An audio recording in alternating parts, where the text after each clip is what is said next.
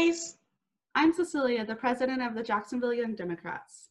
And I'm Lene, the vice president of the Jacksonville Young Democrats. Welcome to the first episode of our new series, Keeping It Local, where we interview local candidates and elected officials about the issues that matter. People familiar with JYD know that our goal is to create opportunities for voters in Jacksonville to hear from their elected officials and candidates seeking office. Due to COVID 19, we, like many, have had to change the way in which we operate. Instead of hosting in person forums featuring candidates and elected officials, we've created this series. We hope this helps inform and engage listeners about local politics. Today's interview will be with Ben Marcus. He is a first-time candidate running for State House District 16. This was a pre-recorded interview in which we covered a wide array of topics such as money and politics, the education system, climate change, and reproductive health. As mentioned before, this is the first of a series. We would love to hear your feedback, so let us know what you think and who you would like us to interview. All thoughts can be sent to our email, jaxyoungdems at gmail.com. That's J A X Y O U N G D E M S at gmail.com. We hope you enjoy. Good morning, Ben. Uh, this is our first interview in our new virtual candidate interview series. So thank you so much for joining us today. Absolutely. Thank you for having me. Great. So historically, Jacksonville Young Dems has hosted robust in-person candidate events, but due to the current global health crisis, we have adjusted the way in which we engage with the public, hence today's interview format. How has your campaign been impacted and what are you doing to connect with voters during times of social distancing? Thank you very much. Um, and uh, thank you very much for, for having me on. Uh, I would say, first and foremost, that our campaign uh, from the beginning was really focused on reaching out to people and having in face conversations. So you can imagine that this uh, situation has really created uh, uh, a, a, challenge for us. But that challenge has really provided us with an opportunity to, to reach out and find new ways to really connect with voters uh, in a more digital world, right? Uh, so we've really moved a lot of our operations to online, you know, Facebook Live and these kind of opportunities.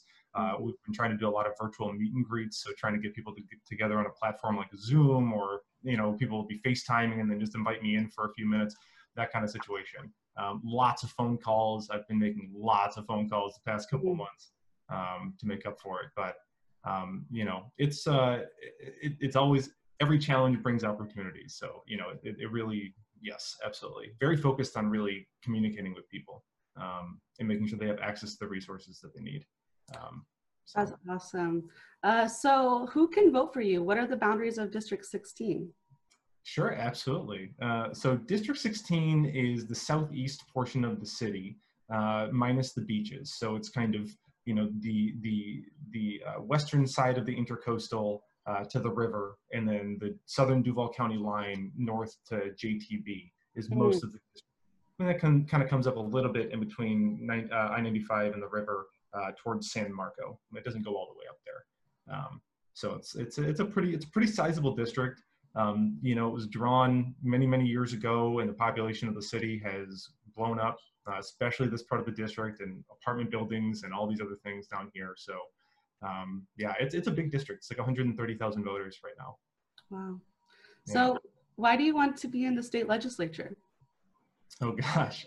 Well, you know, it's uh, it, it, there are, are, are, a litany of reasons uh, why I think it's very important to have people in the state legislature who are really focused on people-centered, you know, expert-informed policy, especially right now. I mean, you know, you have a lot of folks who are pushing forward with agendas to reopen, which oftentimes are not necessarily informed by a whole bunch of healthcare professionals. And I think that's a really dangerous uh, place to be. It's a perfect example of why having people in office who are going to listen to experts is so is so is so incredibly important.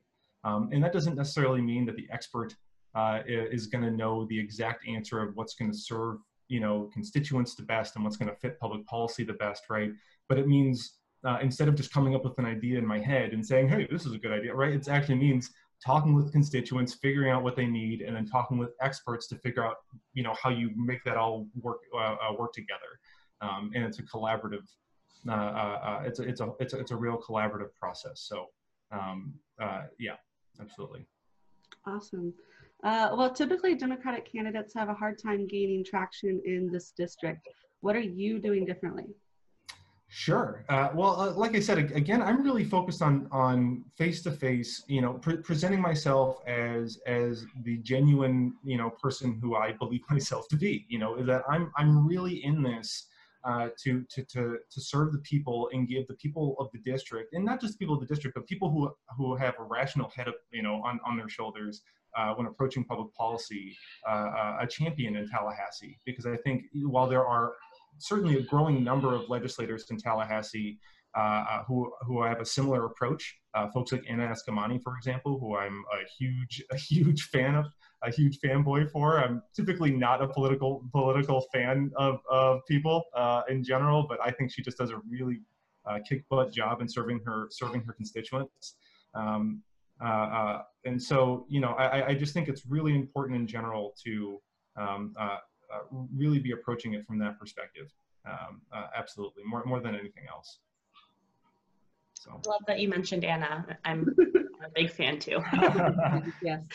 Well, I, I just love it. It's it's it's just been so demonstrative, especially during this crisis, of what she again what she talked about the person that she was trying to be on the campaign, or you know what she talked about being on the campaign is this person who's just really focused on serving the on serving the people and yeah paul you know yes you're a member of this party and and, and you know you, you certainly have a particular uh, uh, set of values, right, that, that are that are perhaps left of center uh, uh or decidedly left of center uh, for some of us. Um, uh, but at the end of the day, she is so incredibly focused on making sure that her constituents have what they need to get by that that's what shines through. And so you have all sorts of people who wouldn't normally be supporting a Democrat be all about her because that's what they should be, right? Um, um, people who are really focused on their constituents. So, absolutely. Um, so, how has your personal career prepared you for holding elected office? Sure. Um, well, th- that's a great question. Um, I would say uh, a couple of things. So, I've spent a lot of time uh, working with nonprofit organizations on figuring out how they can do their job better. Um, uh, uh, and a lot of that work revolves around helping them figure out how to better communicate with their stakeholders and kind of bring them into the process. And so, not just the people who they serve, but also uh, potentially uh, community members and volunteers and donors, uh, uh, you know, perhaps public policy leaders. and so, I, I think that's that's really prepared me well for being open to have to having perhaps some difficult conversations with people who are typically used to thinking they know best all the time if that makes any sense.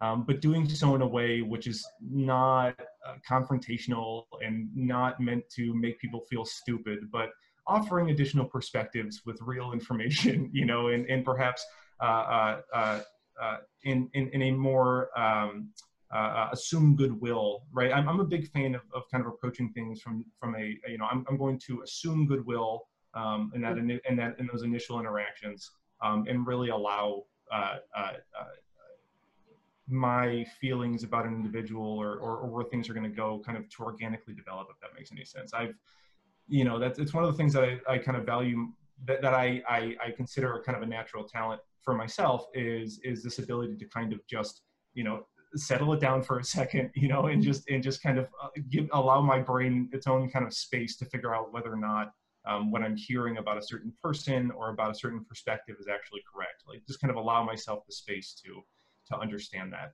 Um, and so I think approaching I think approaching uh, especially legislative office in particular is really is really important um, to have that kind of a mindset um, because you're just going to be working with people the reality of our situation is that these are geographically defined districts, right?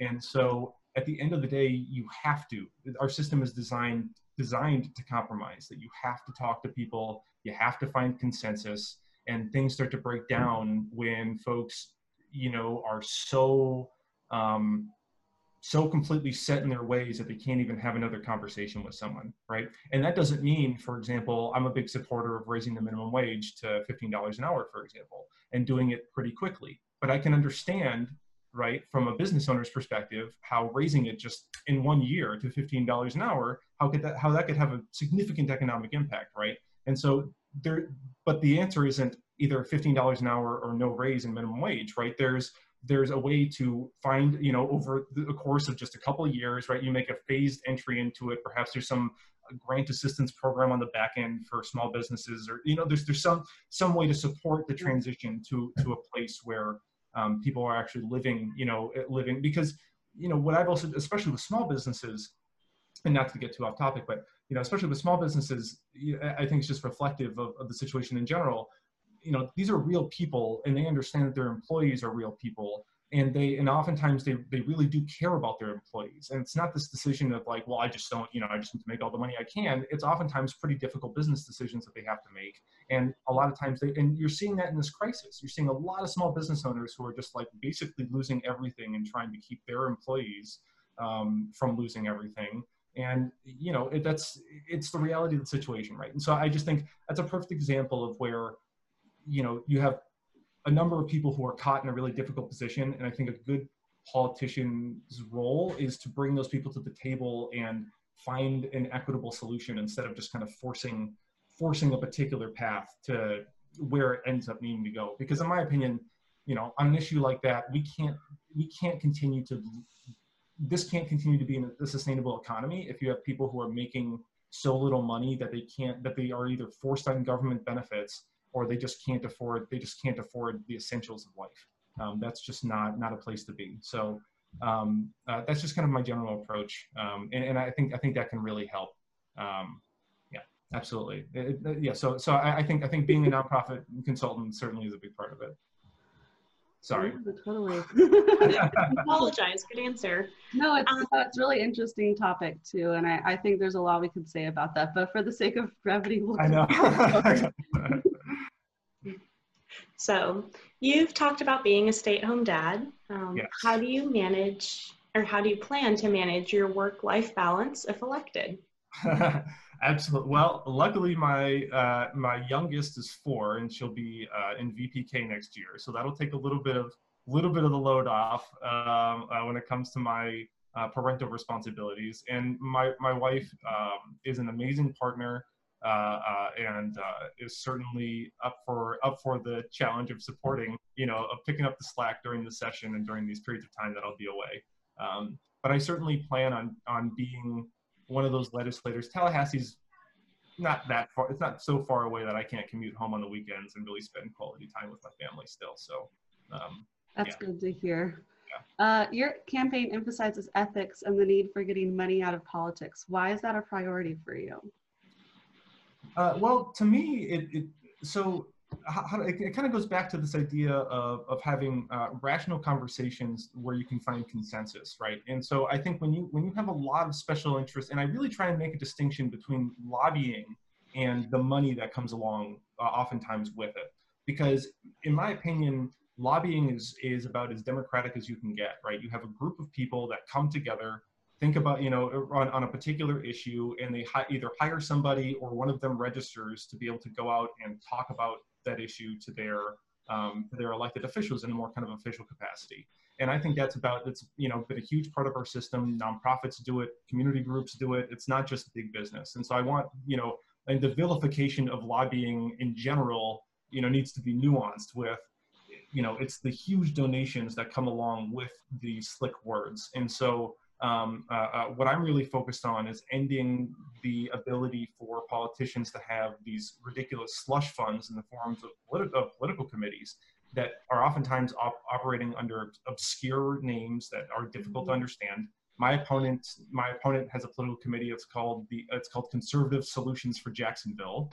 Um, his Conservative Solutions for Jacksonville takes in donations from vaping and tobacco companies. By the way, um, not sure how that really fits with the branding of his of his political committee, but it is what it is. Um, but you know, these folks, it's not just my opponent. They have, you know, there's this is a normal practice, and they raise 10, 10 15, 20,000 dollars at a time from these huge companies, um, which you know, in a campaign, we're restricted to $1,000 per election per individual, right? And so, what's the point of even having campaign finance uh, if you can, you know, campaign finance regulations, if you can just have a political committee and raise however much money you want, right? And so I think a part of it is just kind of this, you know, returning to sanity when it comes to um, uh, uh, uh, actual campaign finance.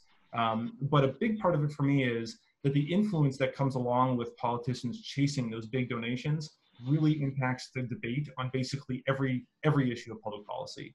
And so while I have a you know real particular interest in you know for example public education, I'm a huge huge uh, uh, fan and advocate of public education and making sure they have enough money, for example. Um, uh, uh, uh, those debates are really difficult to have when you have folks who stand to make a lot of money about from a decision going a particular way, dumping a lot of money uh, into accounts to make sure that that votes go you know go the way that they want it to go. Um, you see this all the time with big businesses like Florida Power and Light, for example.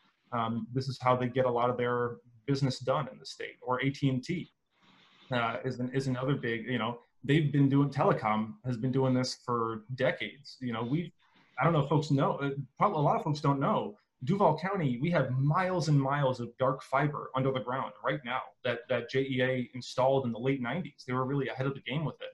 But then telecom got Tallahassee to pass a law to make it illegal for uh, municipal utilities to sell uh, internet, right? Why? right? Why? Why is that? right? And so it's little things like that. Imagine what city we would live in, we, we would be in, right? If everybody had had access to high speed internet for the past 20 years. Um, and so I just think there's real consequences there. And so making it, making them conversations that are truly public policy focused is really important. And I, I think incentivizing the converse, incentivizing conversations between politicians and their constituents over politicians and special interests is where we need to go. So that's a big, big driver of it for me. Yeah, I mean, I think for a lot of people, that's just a really important issue, just leveling the playing field in politics. Yeah. Um, so, what measures would you support to reduce the effects of climate change? Sure, absolutely. Um, uh, so, I mean, obviously, this is a huge, a huge issue for Jacksonville. Um, we're facing, you know, it's it's being estimated to be the most expensive city on the East Coast um, for to pay for mitigation efforts related to sea level rise um, which are a direct result of, of climate change. Uh, our district in particular, District 16 in particular, gets hit big time by flooding already. Um, and it gets uh, and it's getting continually worse. You know, we're right along the St. Johns. We have all these little you know rivers and tributaries and and, and streams that run through the district um, off of the St. Johns, and there's just massive flooding. Um, uh, and so I think, and I, have actually had a couple of great conversations recently with uh, folks from North Florida, North Florida Land Trust and from the Riverkeeper, um, uh, and, and uh, to kind of collect information and really kind of get their ideas as to what could be done. Um, and I really love this idea of, of investing heavily into natural into natural solutions for mitigation, so restoring wetlands and making and, and buying back, you know, basically purchasing out neighborhoods that are built in, which we've already started to do, by the way. Um, uh, after Irma, there were a couple of neighborhoods that the city bought out um, but really proactively trying to uh, what's called uh, strategic retreat. Um, uh, uh, I think that's a very important measure from that from that standpoint. But I'm also a huge advocate of solar panels and really leaning into solar panel and battery storage technology. Uh, this state gets an insane amount of energy uh, uh, on it every single day and uh, there's and we lose it. It you know it goes into plants, it bounces off of the ground, it bounces off of roofs, and we don't get any of that energy. And meanwhile, you know, while JEA certainly is a leader um, in utility companies in, in utilizing solar, that solar power, that those solar pa panels are being built in huge solar farms out in the middle of nowhere, right? And the, the, the loss of energy and transmission um, over those lines from the solar panels to people's houses is significant. We're talking about upwards of 50%.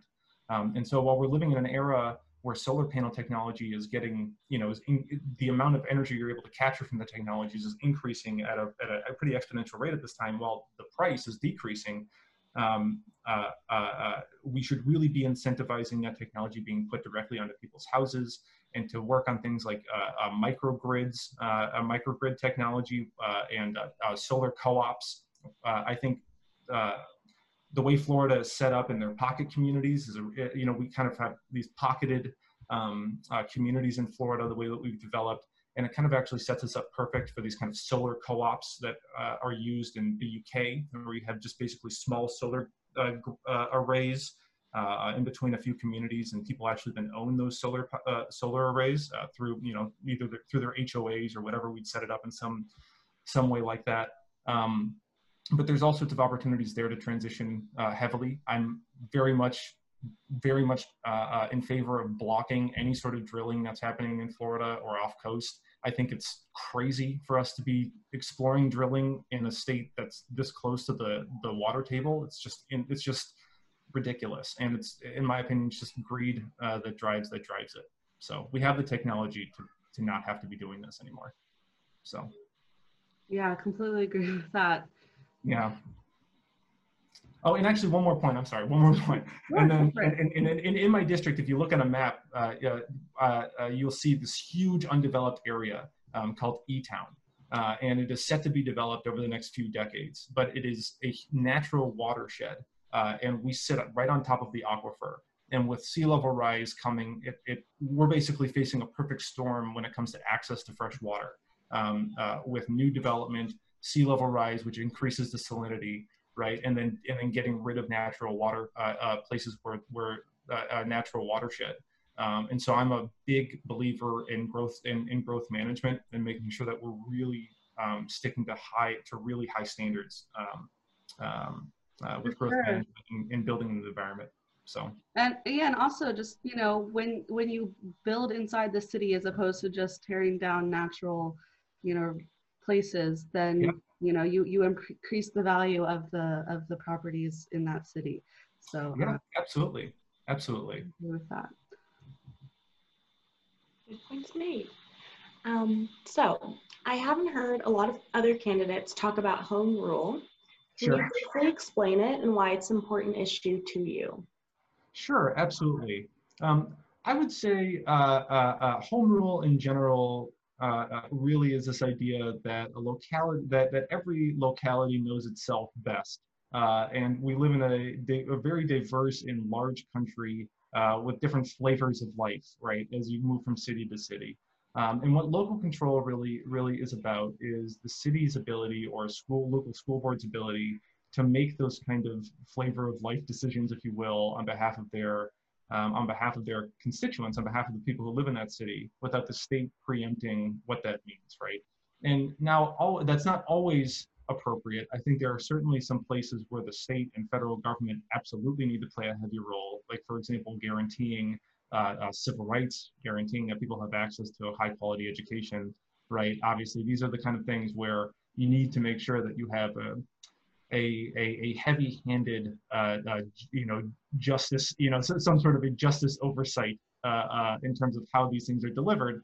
But when it comes to, for example, you know, the, the density uh, uh, of a city or, or where you want this kind of 5G technology is a perfect, is a perfect thing. Um, or what we want to do with our schools, you know, how money should be spent from a sales from a sales tax, or how much, or whether or not we should be charging a sales tax. Um, there's a ban, you know, last year, uh, last year there was a ban on on bans of plastic bags in the state legislature, right? And so they banned the ability for for cities to ban the use of plastic bags, right, or plastic straws too.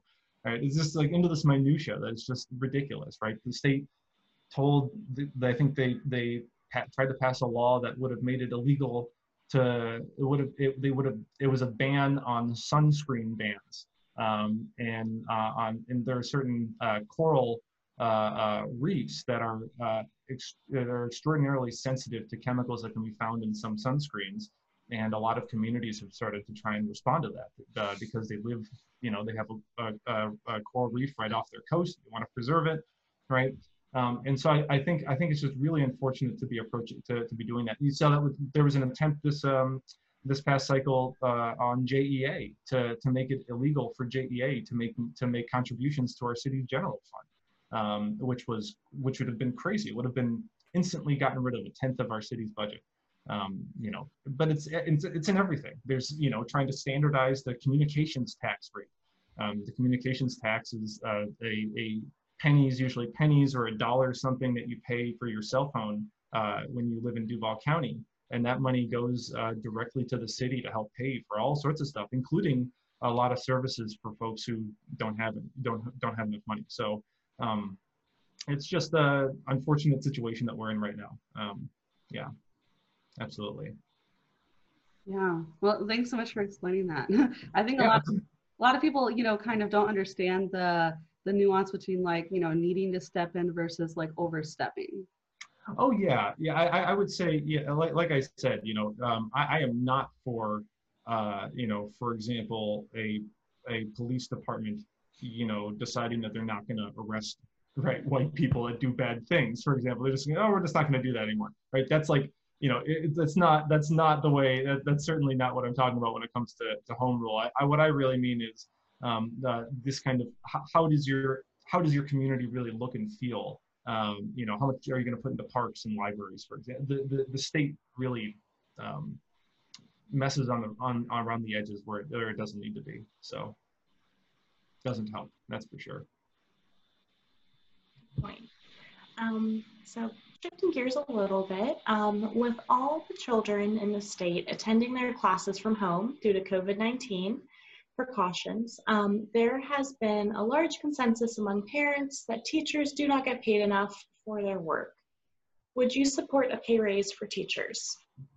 Yeah, absolutely. And I mean, I think it was, it was, they tried real hard this year to get something and the legislature gave them something. Um, I, I, think unfortunately it, uh, it did not address veterans teacher uh, or vet, veteran teachers, and it was really focused on upping the pay of new teachers. Which, don't get me wrong, you know, it's it's fantastic to see anybody get a, any teacher get a pay raise in this state.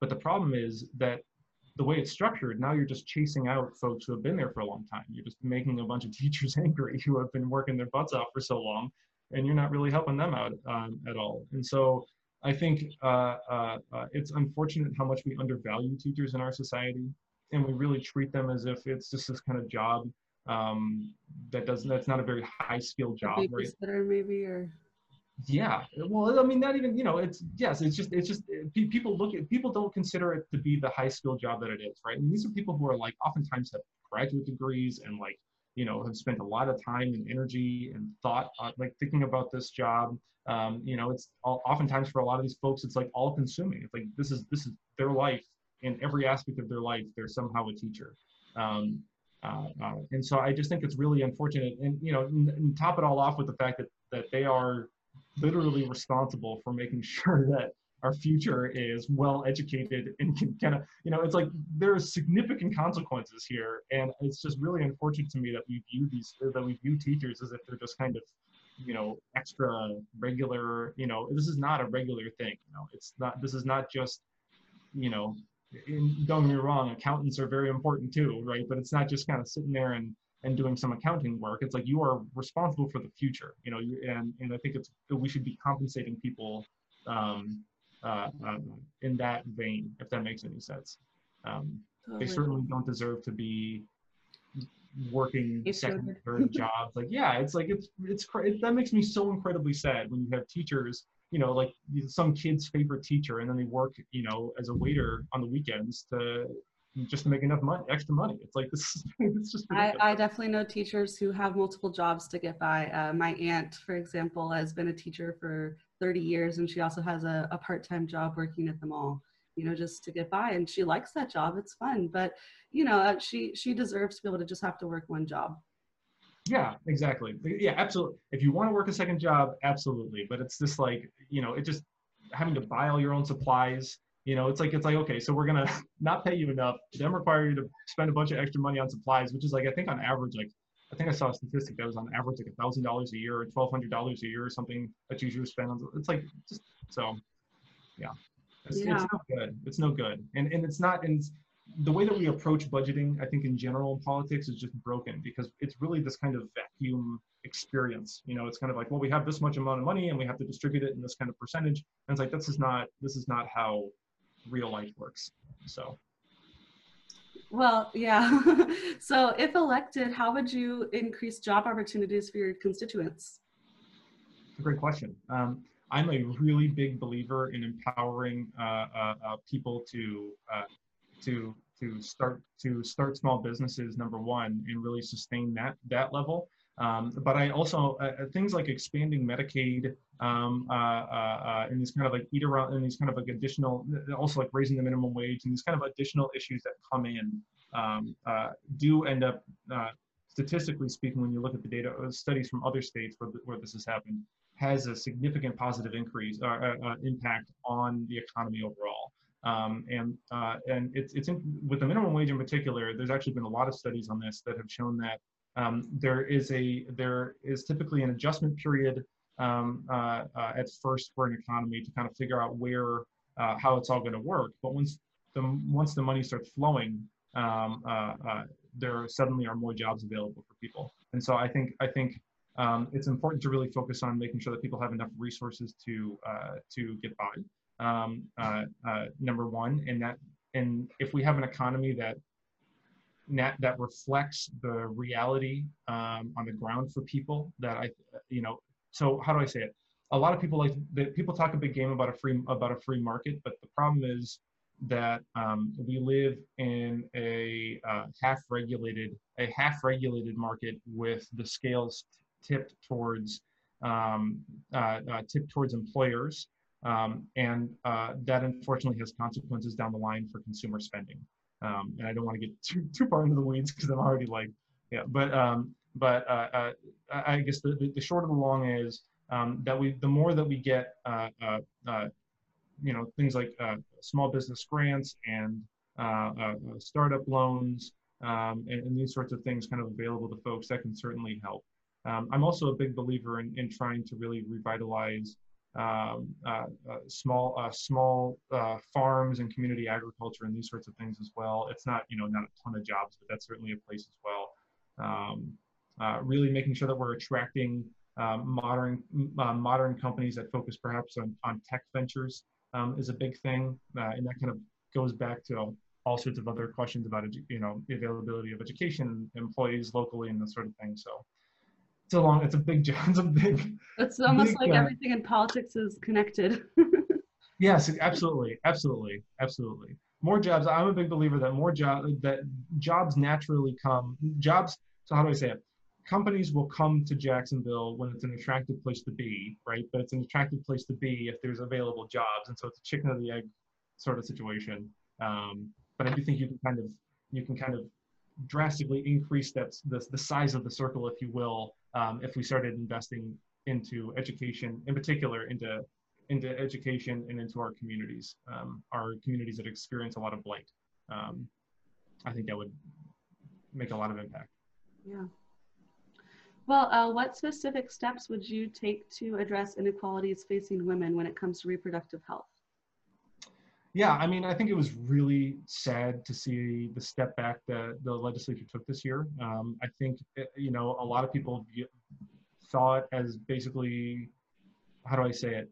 Um, with a with a more conservative Supreme Court now, a lot of people saw this as an opportunity to directly challenge um, the precedents uh, uh, in hopes that the court will uh, swing away from uh, Roe v. Wade and these other decisions that have really protected a woman's right to choose.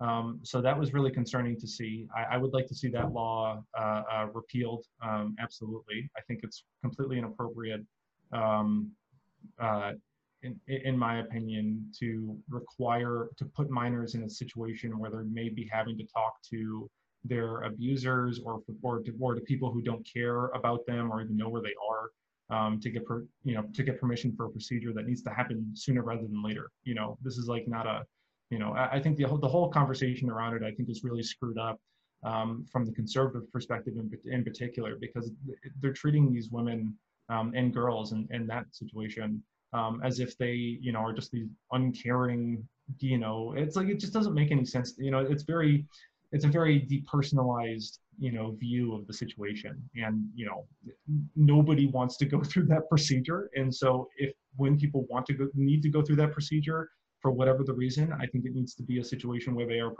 absolutely protected and, and able to get and able to do it safely as safely as possible.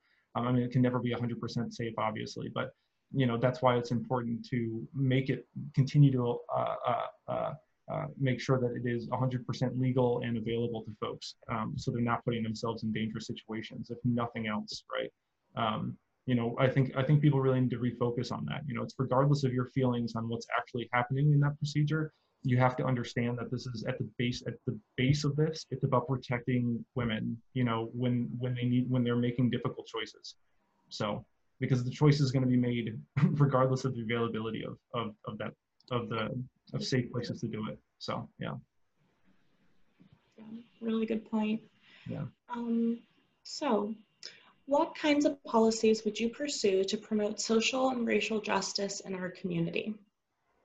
That's an excellent question. Um, I, am a big believer, again, I, I, am a big believer in helping people um, uh, uh, realize their uh, uh, their personal talents and, and helping them kind of bring those into reality in, in some way. And I think that's a big part of, so how do I say it?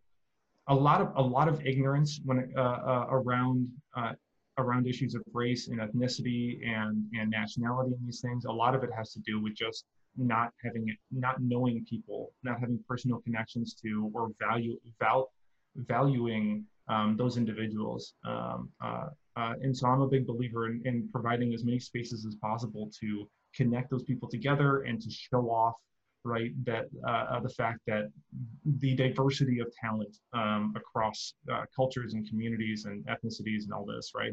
Um, just because you're from, you know, the United States doesn't mean that you're great at working at cars, and just you know because you're from you know what I mean, Mexico, you're, you know, a great at painting or whatever. It's like, like these things are all, you know, people are good at these things across cultures. And so I'm a big believer in those creating spaces for people to really connect on, um, on interest and talent and these, on those sorts of things, um, and natural uh, uh, interest in those sorts of things. Um, uh, but then also really making sure that uh, we're providing spaces in our in our public education system and uh, uh, you know on uh, TV and and you know through city programming and these other things, really making sure that we're highlighting the fact that there are members of our community that are members of our communities that are still very much um, living in a, living in places uh, uh, uh, living in fear of their neighbor, um, for lack of a better you know for for lack of a better way to say it. Uh, I mean, what just happened in Georgia this past week is a prime example. You know, um, if if that doesn't if, if that doesn't help a lot of uh, white folks in particular understand the kind of pressures that um, some black, that a lot of black people are living under, I, I'm not quite sure what will because you know this is a guy who's just living his life. You know, I mean, I can't tell you. I've I've peeked in now. Now there are reports that you know this all started because he was peeking into some house that was being built, right? Some new house, new construction house, right? Um, this is something I've done a bajillion times. You know, peeked into the house being built because it's interesting to look at, you know, envision myself being in there. Oh, what's this going to look like? Right. And so I just think it's really unfortunate, you know, that we're still living in a time when people struggle to realize um, the danger that a lot of their fellow citizens are in um, on a daily basis, and just from just from random people, right? Um, so I, I, think that has a lot to do with it. I'm, I'm a big believer that government should be proactively having these conversations and it shouldn't just be on you know an ngo or or you know some private citizen or whatever to be doing this i, I don't it, it's it's it's weird to me in this country that we've created such a such a barrier between government and people you know and that's just not it's inconsistent with with how the system was supposed to be designed so I know that sort of answers the question. I think in public schools, I'm a big advocate for making sure that our curriculum in public schools really, uh, uh, really address the historical inequities that that exist in our society. I mean, here in Florida, we have a very, very long and complicated history um, of uh, uh, uh treating uh, minorities not so well, um, and the indigenous as, as well. Um, definitely the indigenous, but that's that's just that's absolutely not just a Florida thing.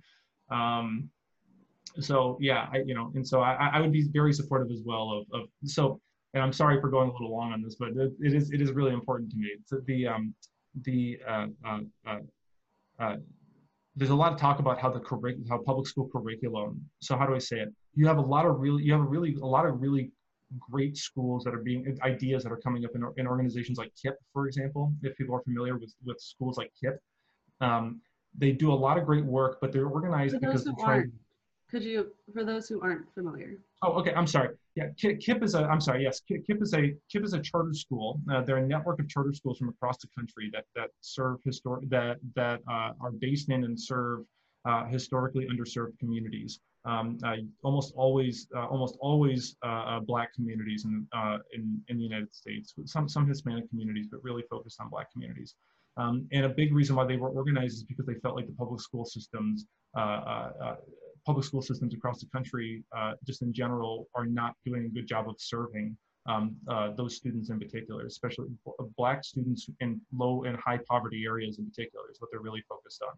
Um, and uh, uh, they do fantastic work, but they've been doing it for so long, and there's been very little change to the actual way the curriculum is designed and run. And so I would really love to see, you know, a, a focus on instead of having the separate systems, really working hard at integrating those lessons um, into the public school system. It's a place that's been lost. Uh, it's, it's a real, you know, we have the charter schools were started to try and to try and learn these lessons and then bring them into the public school system, and that's just been lost. You have a public school system that's you know keeps on getting more and more and more you know crunched down, and you have a charter school system which is being encouraged to grow, and there's no crossover right now. So okay, uh, anyways, I'm sorry. That's a yes. Again, everything is connected so yeah. Yeah. Um, in a survey for Ballotpedia, you said the function of a state legislator is to understand and advocate for their constituents, not just the state legislator's own opinions. Yep. What are some of the issues your constituents are concerned about? Well, pre, pre-coronavirus, the issues that we really uncovered that were important to folks were public education and flooding in the district. Those were two big ones, and then growth management as well. So, like I was talking about before, these um, there's uh, a lot of kind of pocketed little forest preserves and little areas in, in Mandarin in between these communities, and they're all starting to get filled in by developers, and that's making people very upset. And then the E-Town area, obviously, as well, um, is an area. So those are the three areas that were kind of of major concern uh, pre-coronavirus. Now we're in, now we're in an environment where I've had so many phone calls with people who were who lost their job, haven't you know have not been able to get the the uh, reemployment assistance money right yet. You know, we're struggling to have food. You know, really difficult phone calls. I mean, it's like, gosh, that was. It's been a really hard couple months listening to those calls and having, you know, I can I I have made some contacts at um, DEO that I try and forward and these other sorts of things, but it's not because I'm not a state legislator yet my level of influence as a private citizen is only so much, you know, and so it, there are some really difficult phone calls to have, but we um, we try really hard. So I think that's gonna so I think that's gonna continue to be a big issue is is the reemployment assistance system in general, um, and really bringing some real comprehensive reform to that. That means everything from fixing everything, including fixing the website, figuring out how people actually get paid in a better fashion, increasing the rate. $275 a week is just ridiculous in a state like Florida, um, depending on where you're living. But most places in Florida, it's certainly not certainly not enough. Um, uh, so so that that's probably going to be a big issue. Expanding Medicaid is probably going to is probably going to end up being a pretty you know pretty top line issue uh, when it wasn't necessarily before. It was an important issue to me, but for people in the district, not necessarily the most important issue for people in the district um, up prior to this. But um, getting people back to work, making sure small businesses have uh, the capital they need to re to reemploy uh, people um, is a big one here. Lots of small business owners in the district. So, yeah. Yeah, COVID nineteen certainly did um, unearth a lot of issues that the majority of us weren't necessarily aware of or conscious of. Yeah. Um, but yeah, I mean, the, the, way small businesses get access to capital in this country, I think really, you know, it's shown, shown, shown a pretty big light on that. Um, you know, we made $50,000, $50 million available for 38,000 applications for small businesses. And then a couple weeks later, you know, gave out $540 million to a few major corporations. You know, that could have been put on hold, right? This wasn't something that had to happen. Um, yeah. So, anyways. So, um, are there any issues where you and your constituents might disagree on what should be done, and how would you handle that? Um, would you vote against your party if the majority of your constituents wanted it? Those are good questions. Um, I can see the conversation around the minimum wage being a long and difficult one with some with some portions of my constituency, um, for sure. Um, I could see. Uh, I mean, I could see issues around how much this, how much the state should be spending on social safe as, as my friend likes to call it social trampoline spending which i really like that phrase instead of social safety net because that's reflective of what it's supposed to be um, um, but for the most part I, I can't think of issues where it's just going to be you know completely disagree uh, completely disagree. I mean even on the minimum wage it's you'll find a lot of people who will admit that it's really low but they just don't want they're afraid that if it increases too fast it's going to throw prices off and blah blah blah. Right? So it's trying to figure out how to really get around those those those fears. But that's a that's a really that's a really good question. I can't you know it's difficult for me to think of something that i couldn't bring some a lot of people along on uh, with this kind of stuff. I think I think I'm I'm, I'm pretty gung ho about about public about public schools and really funding public schools, and so I could see that being a point of contention with a, with some constituents. Um, but again, through conversation and them understanding, I'm not attacking, you know, schools that are doing a good job. I'm, making sure that the system is the system is designed well to serve all students um, the best possible, um, and that means a fully funded public education system. So I don't know. I mean, that's that's a great question. And when it comes to voting against my party, um, again, I mean, the the Democrats, the, the kind of votes that I've seen the Democrats in the House take um, have are, are pretty. I mean, they have there hasn't been an issue where there's not really been an issue where I've been on the opposite side of you know on not not that I not that I can think of in terms of votes that they've taken. Um, I would say for if if my constituents, if a majority of my constituents thought differently than my party, um, it would be issue to issue. Um, it would it would really be issue to issue. I mean that's that's the best way I can answer it. But I, I it's difficult. It's it's difficult for me to think of an issue that that would be, you know what I mean. I, I don't. I, it's it's hard for me to think of one. I don't know. Uh, yeah, absolutely. That's fine. Well, uh, so now we want to actually move over to the rapid fire portion of the interview. So we have seven questions for you and you'll have one minute to answer all of them. So okay, we have to be very concise here. Yes, I will, I promise. okay, take it away, Lene. Okay, are you ready? Yes, I'm ready, I'm ready. Okay, where do you get your news? Oh geez, uh, everywhere. Pick one. what is something that people might be surprised to find out about you? Uh, I play drums and home and used to homebrew beer. Very cool.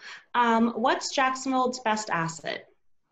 Uh, I think they're parks and nature. Who's your favorite superhero? uh, Green Lantern. What's the one thing you can't stand? Uh, uh, a, a, refu- a, refusal to recognize that you may in fact be wrong. That's a good one. Um, who's an elected official that you admire? Besides Anna. Anna. Oh, yeah, I'll go with Anna. Who else besides her? Because you already mentioned her. I know. Okay. Uh, I'll say um, uh, I like Tracie Davis a lot. She's pretty cool people's. So okay. yes, absolutely. I'd say you did that in about a minute. I didn't actually time it, but I mean, that's probably a minute. You did that pretty quickly. I think it was. awesome. Okay. well, uh, thank you so much for talking with us today. We really appreciate your time. Absolutely. Thank, thank you guys you. so much. I appreciate it.